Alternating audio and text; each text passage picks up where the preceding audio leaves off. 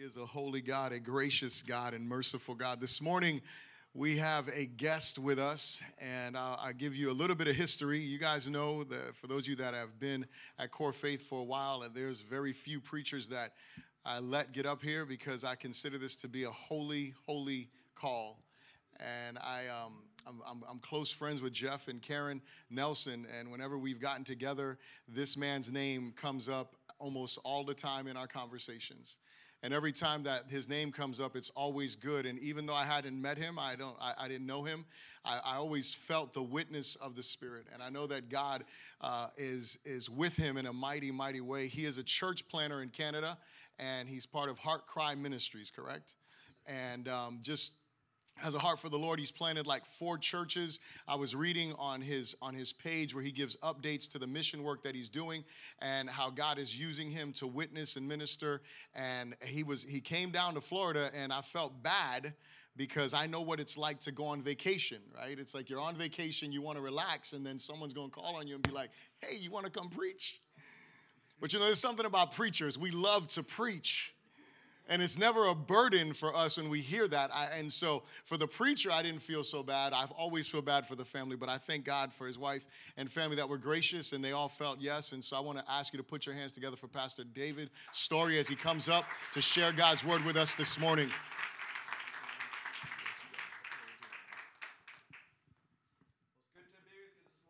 And uh, is it all right if I just move these pages down here, brother?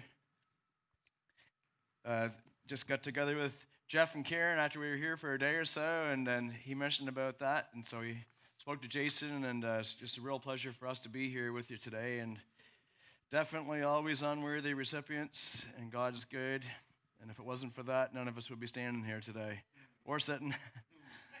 and just just glad to, to to share a bit this morning, and I was thinking about you know the greatest need today in the church is for serious evangelism and prayer and there's a lot of sometimes where we're at there seems to be a lot of inward focus and uh, jesus called us to go. And that's what i want to talk about today. And we don't have to be fancy about it. You don't have to be a theologian. And i was thinking about that demoniac after he was healed that time. Uh, jesus said just go and tell what the lord has done. It said he went all over the decapolis those 10 cities and told what the lord had done for him. He didn't take a 10 week course on how to share the gospel the Lord was with them. And if the Lord's with you, you can just go. Amen. Amen. So I want to pray. Heavenly Father, we just thank you, God, today that you are gracious and merciful. And I thank you for Jesus, for his righteousness. Lord, impute it to us by faith alone. We thank you, Lord God, for the Holy Spirit, Lord, that you've given us a new heart. Lord, you've taken out the heart of stone and put in a heart of flesh, and you've given us your spirit, Lord. And so, Lord, today I, I, pray that you'll bless these people. We pray, Father, that you'll be glorified. Lord, we pray that you'll be glorified even now in our thinking, Lord, and everything that you'll keep us from being distracted, Lord, from our, from our thoughts of what we're going to do after. Lord, I pray that your kingdom would be advanced right here today, Lord. I pray, God, that you would encourage your people. Lord, I pray those that may be here today that may be lamps without oil, that you would fill up those lamps. Uh, Lord, I pray, God, that those who completely don't know you here and they know they're lost, I pray today would be a day of salvation, that now would be the accepted time. And we pray, Lord, that your will, will would be done here, Lord, that you'll give us your daily bread, send the manifest presence of God, Lord, and speak to your people, Lord, and change us today. Don't let us walk out of here the same, Lord. I pray that you would start another great awakening. And we ask it all in Jesus' name, amen. Amen. So I was going to share the text I'm going to be preaching from, and I'll share a little bit about my testimony as well. But I want to just read from Luke chapter 10, verses 1 through 3. It says, After this, the Lord appointed 72 others and sent them two by two ahead of him to every town and place where he was about to go. And he told them, The harvest is plentiful. And that's one thing right there we got to remember. Those are the words of Christ. He didn't say it's plentiful now and it's not going to be 2,000 years later. The harvest is plentiful until he returns. But the workers are few. Ask the Lord of the harvest, therefore, to send out workers into his harvest field. And here's the word today go. That's the word for us today. Just one word go. And there's one point today on this message, just one point go. Go. I am sending you out like lambs among wolves. And I want to just preach this passage, but I will share a little bit about where I'm from. And we do missionary work uh, with Heart Cry, as Brother Jason said. And uh, some of you might be aware of Paul Washer. Here, Paul's a very good friend of mine. And, uh, you know, we hooked up quite a few years ago, actually at a conference here in Florida. And just, you know, we stayed up quite late talking and all the next day talking. And then he come up home a few years later and spent time with us up there at our house. And uh, he just, uh, you know, to me, it's uh, the Lord's really with him in a powerful way. And I know that there's been then tens of thousands of conversions under his ministry from around the globe, even from people who were false converts who thought they were saved. And after hearing messages, they sent emails in saying that they were definitely not converted and uh, that they now are soundly converted in Christ. So thank the Lord for him. He's a very, very humble brother. And, uh, uh, and, a, and, a, close friend of mine, and I definitely am very thankful to him. If you ever get a chance to listen to any of his messages online, they're good, and they're they're fasten your seatbelt messages. I'll tell you that right now. Like it's not, it's not. You're not going to be sleepy listening to them. Yeah, so I'm I'm thankful for that, and thankful for that. My grandfather was a very godly man. I grew up in an unconverted family, both my mom and dad, and. Uh, the minister where we went to was a very godly man, a man of prayer, and he's always spent a couple, three hours a day in prayer. And every time I was around him when I was a kid, I just almost felt like the Lord was coming around. And I would, even as a child, when he would start praying, I'd start weeping when I got around him. And I didn't know what it was, but it was the presence of the Lord. And uh, years later down the road, you know, I was, I was uh, we were already married, Lisa and I, for a year, and I was converted the next year. And that kind of threw a road bump into our marriage because she wasn't there. And so two years later, she was converted. And, uh, and since that time, the Lord's brought us right together. And uh, it's been great. We've been able to plant churches. We've had four children. They're all saved and serving the Lord. S- six grandchildren, and uh, that we know of so far, anyways. And we're, we're very thankful for that. Some of them are here with us, to, uh, but they didn't come up here with us today. We, they were at another church up in uh, Kissimmee where we're at, and uh, they they get hear me preach all the time. So, but they're they're there. So yeah, so we're really thankful for that. And where we live, it's a very small area. It's a loggers community, and it's uh, basically almost like a Scottish settlement. Like my family get off the boats in 1804 and just moved up the river there uh, uh, an hour from that, and so that's where we live. My wife's family, her uh, background, they're all uh, her parents, grandparents are from Lebanon, so there's no, no closeness in our relation there unless we go back to Adam. and so, but God's good. And, and I want to just say that the Lord's given me a wonderful wife and a great helpmate. And, uh, you know, I, I often say that if something ever happened to her, I think I'd probably have to quit, you know?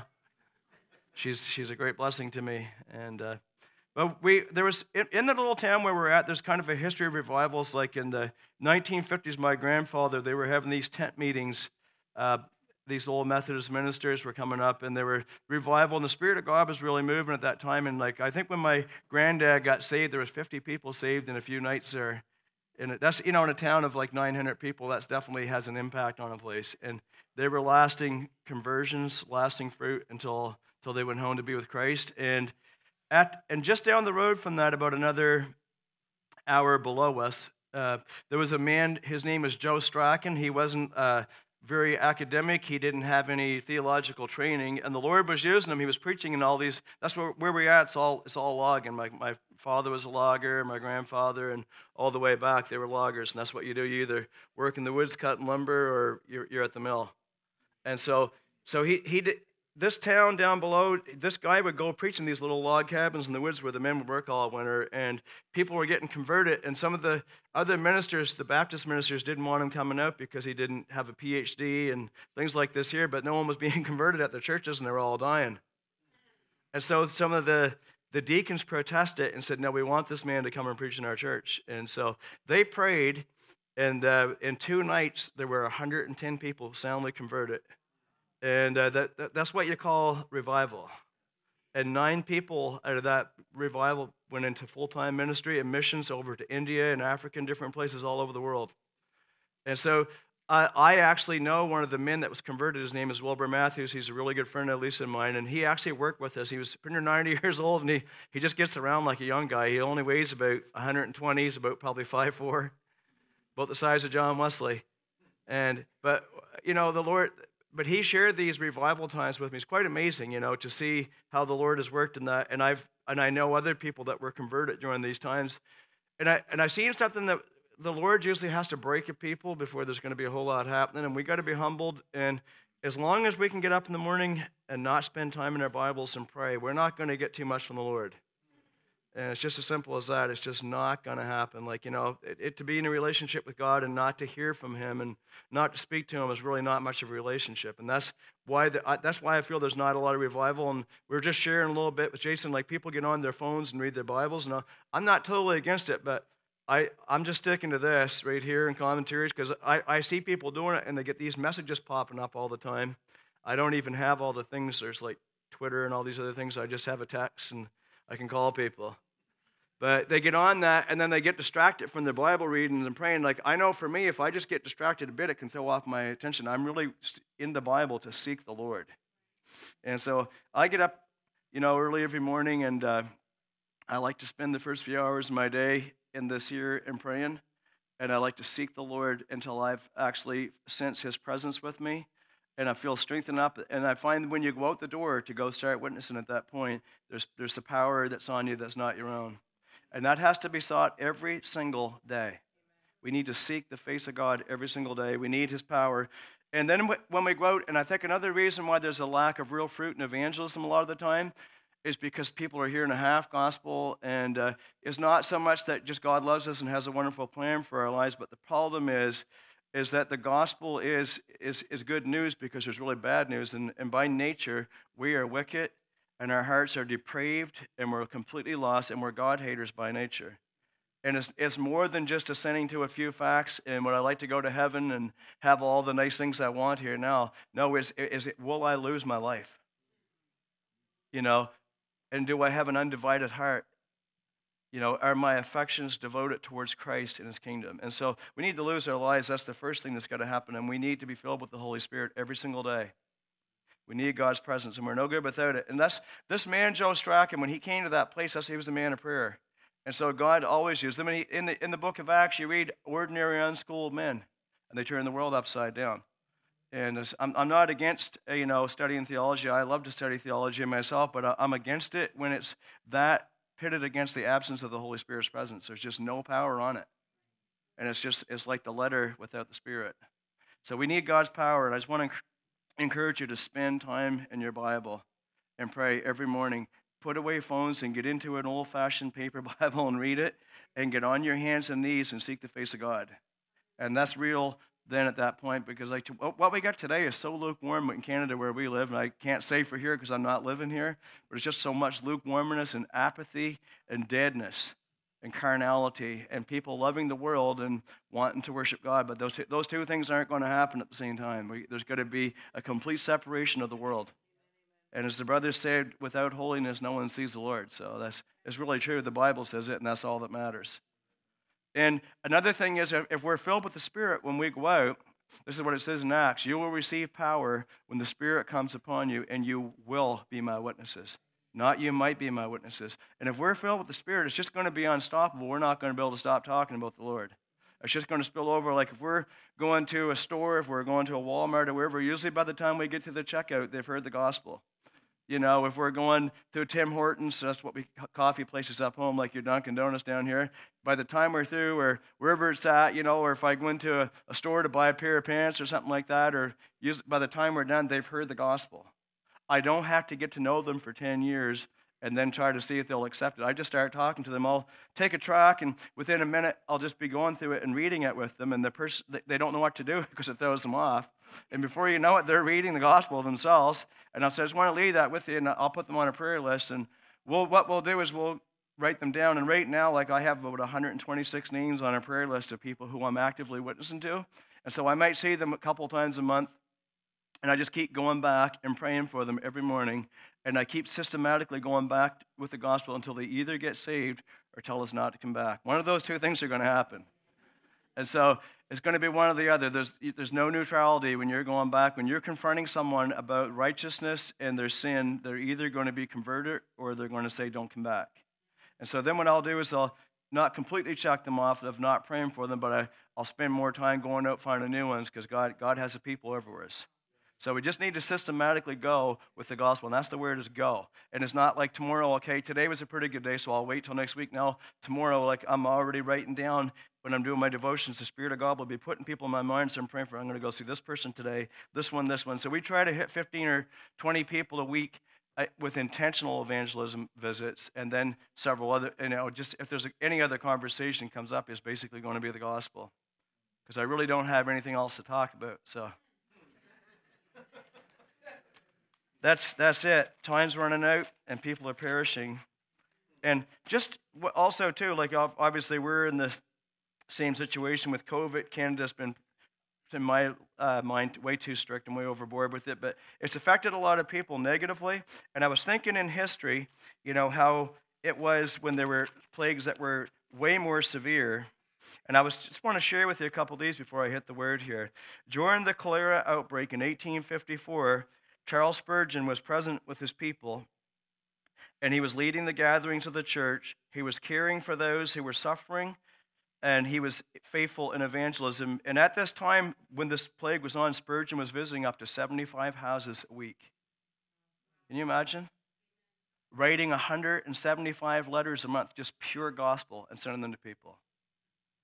And, you know, there's not many men in history that I have that much uh, love to read about Spurgeon because he was just constantly the gospel, the presence of the Lord, just leaning on that. And he was faithful in evangelism, and he trusted in God, and he never wavered in his faithfulness during a real, real massive plague.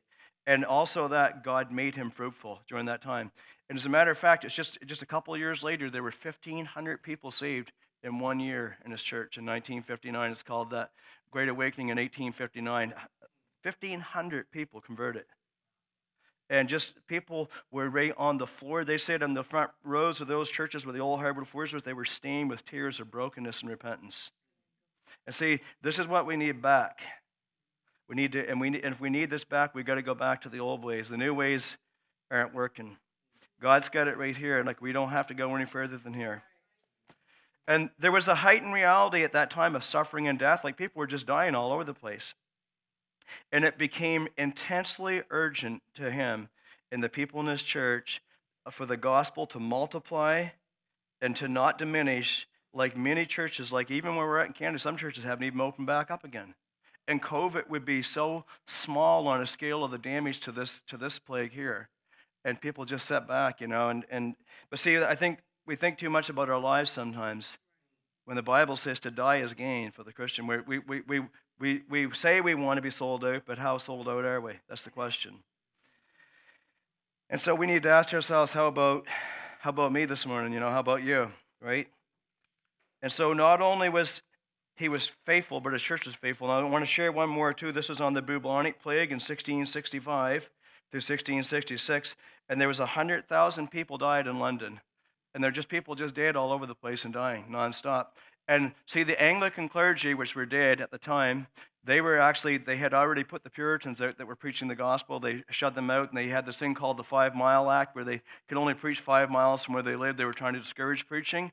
And at this time, in this bubonic plague, uh, here in 1665, all the Anglican clergy, unconverted, most of them, fled the city when they found about the plague. And after that happened, all the Puritans came back in and shared the gospel with all the dying people, and some of them died with them because they didn't count their lives as too much. And see, we need to get to the point where we're not too hanging on to ourselves, where this, this world is very temporary. Your life is like a vapor. And we're not intended to live forever, so we're intended to live for the glory of God every single day. That's our purpose, is to live for His glory. And then these people fled. And so, you know, during the during the COVID 19, like down here, I just want to ask you guys, how's it been? You know, can we say this about ourselves? Would we say what these Puritans actually said? This is what they were saying to die is gain. And we don't care if we lose our lives. We're, there's people in here that are lost, and we're going in with the gospel. And so you can see the mentality of the thinking was quite a bit different. I don't know about here, but in Canada, massively different from what was going on in the UK here in the 1600s. And so this is what, what we need to get back to. But those Blessed are those, the Bible says, whose strength is in you and have their hearts set on pilgrimage. Psalm 84 5. So, in this world, is your heart right now, is your heart set on pilgrimage? Are you just a stranger here? Or has this world become too, home, too much home to us? What we have, possessions, you know. Sometimes I think the best thing that could happen is if God took everything away from us to make us see our need, you know. Like, no, no one wants that to happen. But the thing is, we, we, we got so much now compared to our forefathers that we don't, like, I remember growing up, I mean, we didn't even have an outhouse in my house until 1972, two with indoor plumbing. So, you know, my mother carried water, and they used to ba- carry the bath water, and they would heat it on a wood stove we had in the winter times. And they would, that's, that's how it was. And I mean, when we got the flush and sink in the bathroom, we thought we were millionaires in 1972. At 75, we got a shower, and then we went all the way. But that's, that's, and like, you know, you'd have these little houses, one and a half story houses, and winters and stuff, and there'd be like eight kids in the bedroom, you know, upstairs. like just people live so differently. We have so much. Like no one had cars. Now everyone's got two or three and four wheelers and up home snowmobiles and all these things. And there's lots of time for stuff, but no time for God. And we say we want God. You know, how much do we really want the Lord? You know, I'll tell you what, you show me who's out witnessing and sharing the gospel, and I'll show you who's filled with the Spirit. Is your heart set on pilgrimage here? can you say to die is gain? Or has mandates and safety precautions become more important to us? I'm just thinking about what happened in the 1600s and the 1800s. Like in Canada, we're a long, long ways from where these men were. And we need to, I think we need to lose our lives. That's what I really believe. But in Luke chapter 10, 1 through 3, I just want to read through this. After this, the Lord had appointed 72 others and sent them. He sent them two by two ahead of him to every town and place where he was about to go. So the Lord sent people to every town and place, every person, Mark 16, 15. See, this is a model for what the church is supposed to be doing. Anytime when the Holy Spirit's moving and there's revival, I was reading this book and I just couldn't recommend it to you enough. It's called The Invasion of Wales by the Spirit through Evan Roberts. There was 100,000 people saved in six months in this revival. And even the main talk on the street by the children's was conversion and the coming of the Holy Spirit. And even in school, there was a reported a little girl in grade two, and she's her mother. The teacher was already under conviction, but she wasn't converted. And she said, "Don't you want to be saved too?" And the teacher fell under converted under conviction, and she was converted right there by two year old grade two. You know, like that's what happens. And and in Hebrides, that's uh, basically where a lot of my family would have came from off the side of Scotland there. Uh, there was a revival in 1949 with Duncan Campbell. The Spirit came again. The same thing happened. 20,000 people were saved in five weeks. And it wasn't like big cities like Oviedo and stuff like that. These are little small towns along these isles and stuff. There's like sometimes 80 people in this town, 150 here. But you imagine 20,000, almost the whole side of Scotland was converted. And I'll tell you what, people gave up their liquor. They gave up, you know, t- today everyone wants, their, everyone wants their liberty. Our liberty shouldn't be seeing how much sin we can have, how close to God should we be. That should be our liberty. That's the reason why we don't have a lot of revival. And that's the reason why God's not going to bother with us unless we truly humble ourselves and seek Him first. And so these, yeah, that, that their revival was amazing, uh, and all of them actually. In verse 2, it says, He told them the harvest is plentiful and if you look at that, Jesus is talking here. So in Oviedo, what you, you guys got about 100,000 people around here? More? I don't even know what's here. But if you think about it, the harvest is plentiful. So when he said the harvest is plentiful, did he mean the harvest was plentiful just at that time, 2,000 years ago? Or does he mean it right up until he returns? The harvest is plentiful. That means lots of people out there that are lost who need to be saved. That's what needs to happen. And so it's, it's the same thing. Jesus said in Matthew 9:37, the harvest is plentiful. Same problem. The workers are few.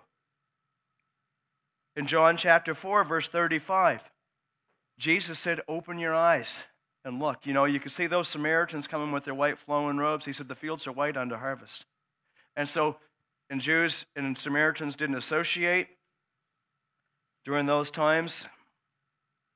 And we need to start associating with everybody. We need to associate with everyone If they got a pulse, they're made in the image of God, we need to go with the gospel. Amen? That's it. Like that's there doesn't have to be anything else. I don't have to wait for some sign to drop down from heaven if, if they're breathing. Like I don't wait for an opportunity, I'm going to seize the opportunity. Like waiting for an opportunity most of the time I've found from where I'm from is an excuse to not share the gospel. They're going to wait for some feeling. I don't have to wait for a feeling. There's a song in 1976 called More Than a Feeling, so we got to be a lot more than a feeling. But I think about guys like John Wesley. You know, I've been reading this book here too, which is absolutely amazing by Iain Murray. Like hundreds of thousands of people converted. Like, can you imagine? Like, just they they said it literally saved England from falling into the same state that France was in at that time. Like, there was societies like there was 1,500 people being converted at a at a sitting. Over and over and over. It says people were on the ground, on the floor, just weeping, and they thought hell was going to consume them. They're crying out, Lord, save me. There was a sense of urgency. But when you're real comfortable, it's hard to feel urgency. Evan Roberts, again, 100,000 people saved in six months. Duncan Campbell, 20,000 people saved in five weeks. And then Joe Strachan, right where I live, this little country preacher. And that revival is just one. He came up to the other Baptist church up in the town where I'm from after that, and there was 55 people saved uh, two weeks later. Everywhere as he went, there was like 50 and 100 people being converted at the time. But you got to understand the scene. This was right after the Second World War. People were coming back with one leg. Some people's uh, children were blown up and, and, and shot to death in the war and people there was immorality rampant there was adultery people were coming home and they had kids and they weren't the father of them they had children overseas that weren't theirs and everybody was drinking and no it, it, it just it just kind of left the world in a hard spot and that and on the scene god brings these little preachers in who are set apart and then all of a sudden the spirit of god starts moving but you know what amazes me even though their lives were wicked and in shambles our god is merciful it doesn't matter where someone's been, there's no place too deep where his hand can't reach down and pick that person up. Amen. There's grace and mercy with the Lord. And since Jesus said the harvest is plentiful, why are there so few conversions? And I would call genuine conversions today. And the reason is, is this here, is the workers are few. Most professing Christians are busy at play, and we need to be busy at going.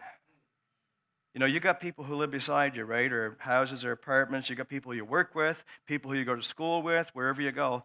Like, that's it. We just need to seize all those opportunities. And this is the command of Jesus to go and make disciples, wasn't it? Yeah, and so I wonder why so many people don't get it. And I want to give you a quote from Matthew Henry on this in John chapter 4. This is what he says How terrible it is while the corn is falling to the ground and rotting, and there's no laborers there to pick it up. And he was comparing that to souls. People, you know, getting ripe, old in age, and dying, and they're going to go to hell. Like, you know, they're, they're not going to a better place, as a lot of false prophets tell people. Like, if you're not born again, you are going to hell, and you need to understand that. People aren't going to a better place. Hell's not a better place. And so if someone's living a wicked life, they're not born again. There's no change, there's, there's, there's no reality. And also, too, Matthew Henry said this in Matthew chapter 9 on his commentary. He said, There's many drones in the hives, but a few worker bees. But we need, it's the same in the church. He said, There's many drones, but not many workers. We need to be workers. We're called by Christ to be workers in his church to win souls. Amen? He who wins souls is wise. Not he who knows a whole lot and doesn't do anything. That's actually information and knowledge. He who wins souls is wise. Amen. Psalm 96, verse 2. Do you ever read through these Psalms and think about them? Proclaim his salvation day after day. How often should we proclaim it? Day after day. You know, all the time. This is what we this is what we're to live for as Christians. This is the whole purpose of why we're here is to not to live for ourselves, but to live for him who died for us. How are we doing at this command this morning? You know, giving out tracts to people. Even when we're staying at this place, you know, there's a. I, I was there a few years ago, and this one woman was from Toronto, and that's a Canada might sound like we're in the same spot, but she's almost the same distance as you guys are from me, actually, because we're in different parts of Canada. but she was crying and she had a, a knee operation and she had a heart attack during that time. And, and I didn't know her, you know, and I just noticed that she was crying and she told me she was Catholic and, and all these things. And I, and I just said, Can I pray for you right now? So I started praying for her and she started weeping and uh, shared the gospel with her. And I gave her a tract. She came back and we've seen her two years later and she told me she was converted. And she's going to this church in Toronto now, this evangelical church there. So, you know, just, just like that, you know, you don't know what's going to happen when you give someone the gospel. We just need to continuously pouring out the gospel over and over and over. Just be faithful, and God will make you fruitful. You hear a lot of talk about being faithful, but I'll tell you, the Bible says be faithful and be fruitful. Because a lot of people use being faithful for an excuse for not doing nothing. So, how are we doing it individually, like how are you, you know, like it handing out tracts to people, sharing the good news with people, sharing your testimony. Like the woman at the well, she went and shared her testimony with all the people. You know, she had been with five men. The guy she's living with now is not her husband.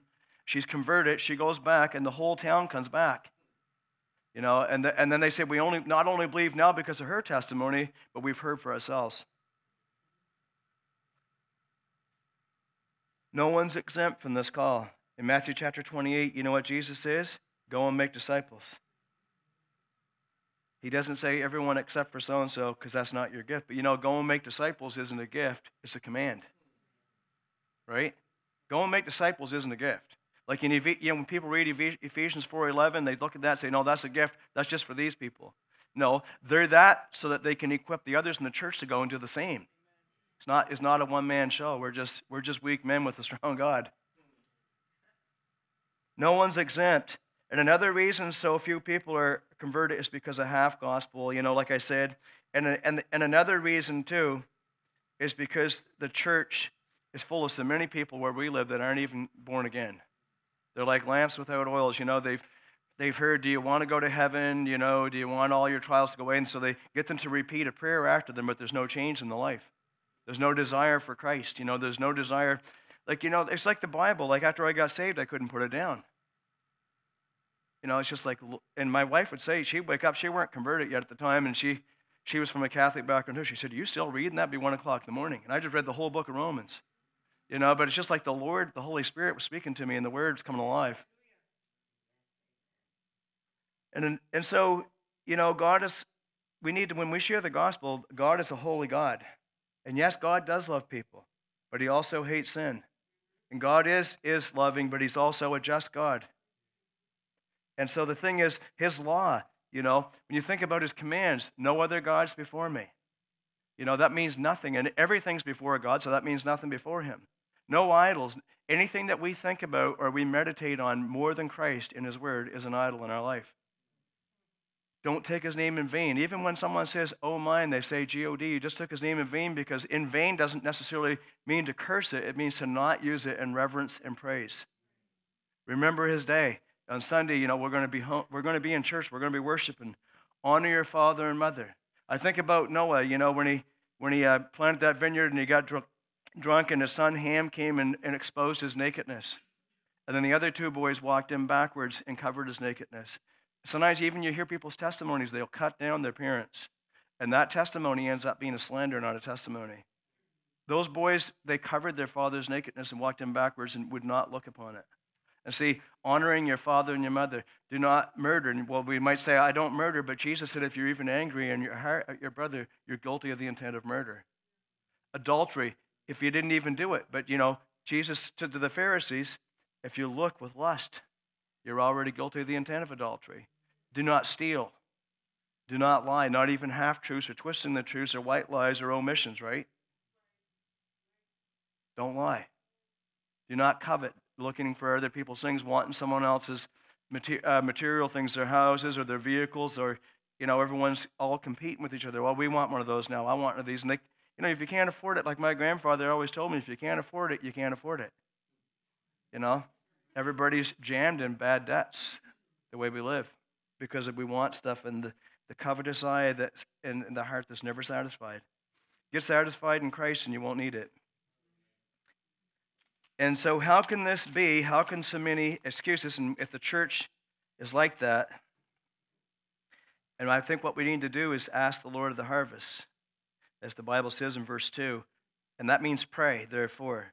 for God to send out workers into his field. And right here, we, we got a good group of people right here to go out into the field. And I hope that you all are evangelizing. And I, I want to encourage you too, because some people think, okay, I've come out of a bad lifestyle, so did I. And so uh, that makes me not eligible. No, like that woman at the, at the well, the demoniac, they were quite eligible. Those examples in the Bible to show us that God will use the most vile sinners, which we all are. He'll use them to do his work. He's not going to use righteous people. Like that's a Pharisee religion when we think someone's going to be perfect to share the gospel. Where the only perfection we have is in Christ, and that's it.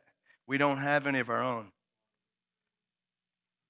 And so ask the Lord, pray for the Lord to send us out and to send others out. God, don't let me go out. Like I'll even pray. Look, some days, like, and I'll think, man, I've missed a day and I didn't share the gospel with somebody. That doesn't happen many times, but I don't like to go a day without communicating the gospel. And just think if, like, none of us knows what another day we bring forth, but I'm pretty near 57. So just say this is 70 years, and if, just say if I get it, if. My candle's down to here. I'm telling you, I don't want to be wasting time. My time's running out, and if Jesus comes back, it's over. We need to be busy about his kingdom. We need to be busy about his kingdom. Ask the Lord of the harvest, Lord, send me. Don't go days like Isaiah said in Isaiah 6 8, send me. The Lord said, Who will go for us? And he says, Send me. Go. Verse 3 of Luke 10. This is the word go. I'm sending you out. And we need to say, Yes, Lord. I will go. Matthew 28 19. Let's look at this together. We're going to look at some go verses. 28 19 in Matthew. Therefore, what? Go and make disciples. Do you have people right now? Who can you name that you're making a disciple with? Right now, do you have a list of people, or even even a couple of people, even one or even one that you, yeah, I'm actually making a disciple of this person. I'm I'm witnessing this person. I've won this person to Christ, and now I'm actually discipling this person.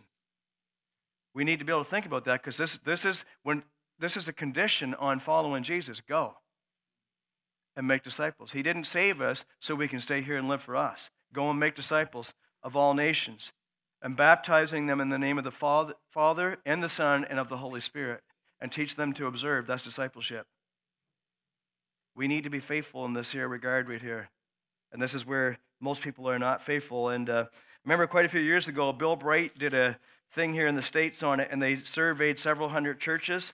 And when they were done, they used all different, it weren't one denomination, it was all different evangelical denominations across the U.S.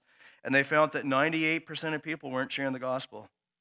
There's a problem there when only 2% of people are doing the work that God's called us to do. Go. Go. In Mark chapter 16 and verse 15, same thing. Go into all the world. Not stay. The word go, not stay, right? Not sit, go. Go into all the world and preach the good news. That's the gospel to all creation. That means to every living creature. So when we see somebody, I don't have to wait, you know, for someone to tap me. The Holy Spirit's already tapped me. This person needs to hear the gospel. Luke chapter 14. This is I, I love this passage because when we went to where we are right now, it's a very small area, and several pastors in a bigger city discouraged me. They said, No, they said, We need you here. And I said, Well, no, no one needs me. I said, But I would be driving to this little community where I had grown up, and I would have to pull the car over. I'd be weeping. I just, I would be, I would be weeping so hard that I couldn't even control the tears coming out, and I actually couldn't see.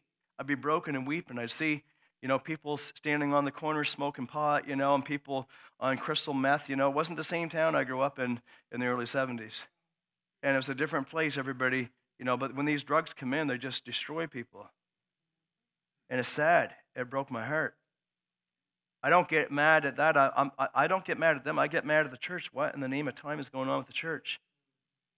Why, why are the people sitting in the church self righteously and people perishing and no one going out? So I'd be, I'd be weeping. Verse 21, look what it says. Then the servant came back and reported to his master. Then the owner of the house became angry and ordered his servant what? Go out. Verse 21. Go out quickly into the streets, not go out casually or, or when you feel like it. Go out quickly into the streets and alleys of the town and bring in the poor, the crippled, the blind, and the lame. Not just speaking of the, of the physical terms, but spiritual. Look at verse 23. Then the master, that's Jesus, told his servant, that's you and me. What's the word? Go. It's not stay, it's go. Go out to the roads and country lanes and look at this here. Make them, compel them to come in so that my house, the church, will be full.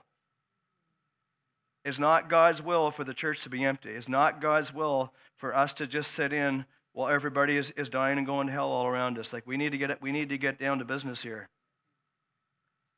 And I prayed, I remember we were watching, I was a newer Christian, and there was a couple of times when when I was, watch, I was watching this Billy Graham crusade, and before I got saved, my dad, he's a pretty able guy, he's a logger, and so he would want me to watch these crusades, and I didn't want to watch them with Billy Graham crusades, and but he would grab me by the arm, and I, my socks would be sliding across the floor.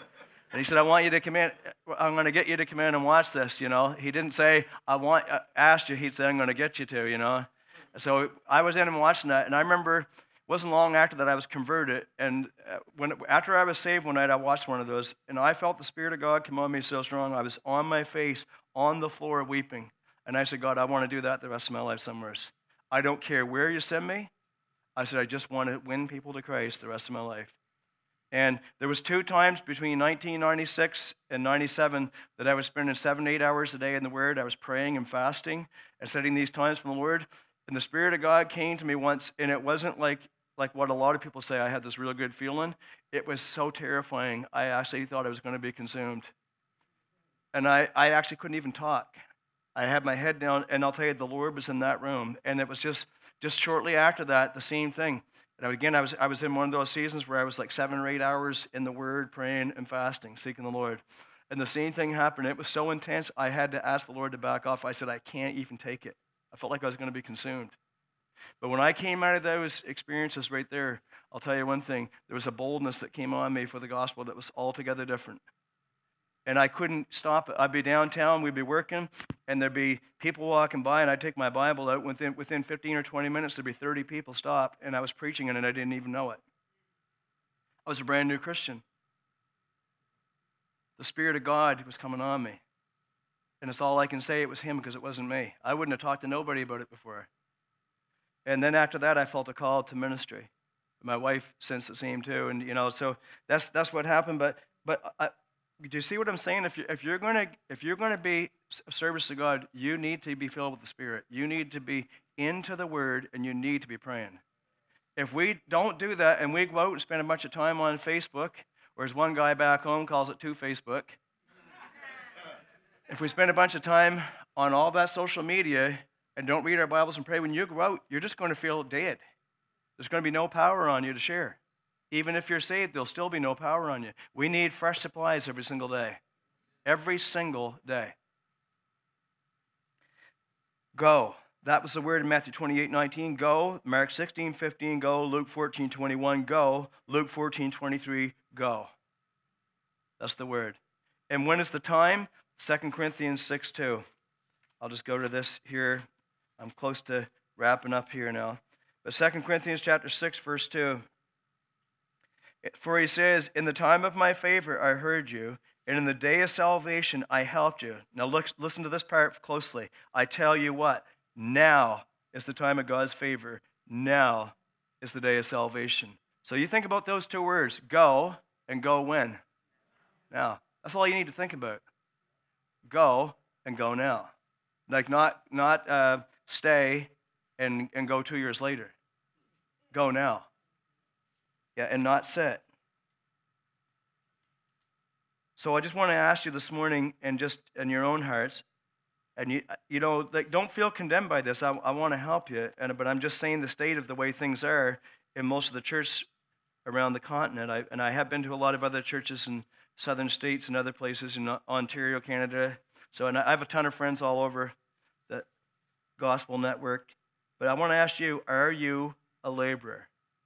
Are you a person who, even though you feel weak, and I still feel weak, when I go sometimes I'm thinking, man, I'm almost feeling like I'm going to stumble when I'm talking. But I just step up and the Spirit just meets you right there when you go. He won't give you anything, maybe before the second before you open your mouth. And sometimes I'm, I'm intimidated still to go out. But the Spirit of God, when He kicks in, I'll tell you that, that flees. And there's a boldness that comes on from the Holy Spirit that's not your own. But that's faith. Faith is obeying even when I don't feel nothing. Are you a laborer? Do you share the gospel with people? Are you, com- are you compelling people to command that God's house may be filled? Are you making disciples?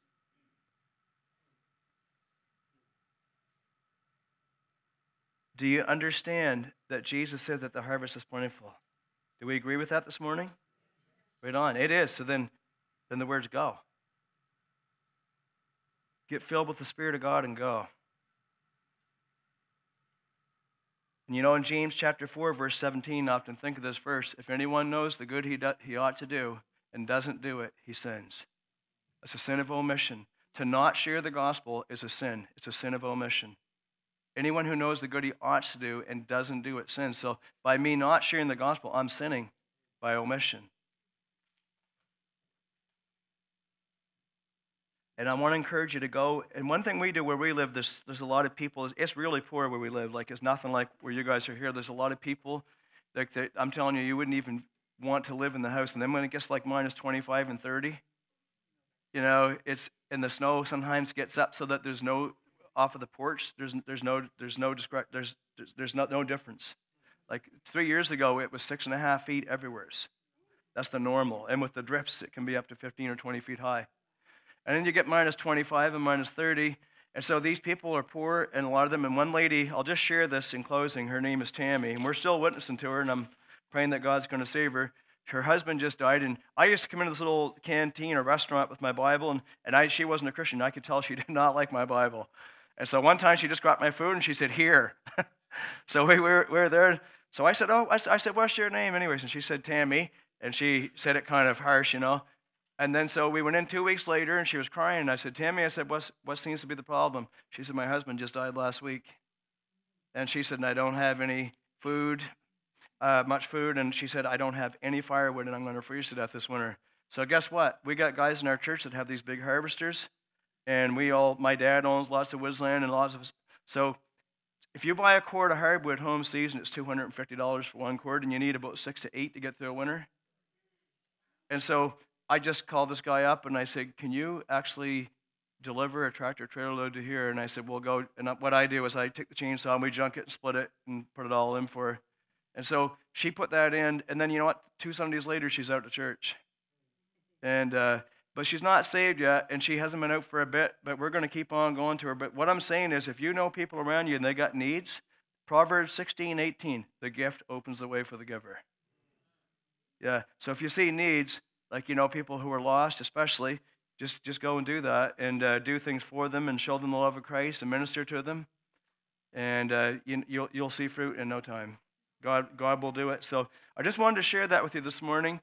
And if you don't know the lord this morning i encourage you that jesus christ is mighty to save. And even though your sin is great that he is merciful and mighty to save and forgive you for no matter what you've done and Satan will tell you lies and tell you that you cannot be saved. And he's such a liar, he wants to destroy you. But you're made in the image of God, and Christ died for your sins. And what you need to do, if you're lost here this morning, is repent of your sins. That means to turn away from your sins, be sorry for your sin, and turn from it and forsake it, and, and completely throw yourself upon Jesus Christ for mercy and saying, I'm going to follow you. I'm going to follow you. And you let him take over the whole of your heart. And you don't only do that on that day, you do it the rest of your life until, the, until you get to heaven. And I just want to leave these two words go and go when. Amen. That's it, brother. Thanks.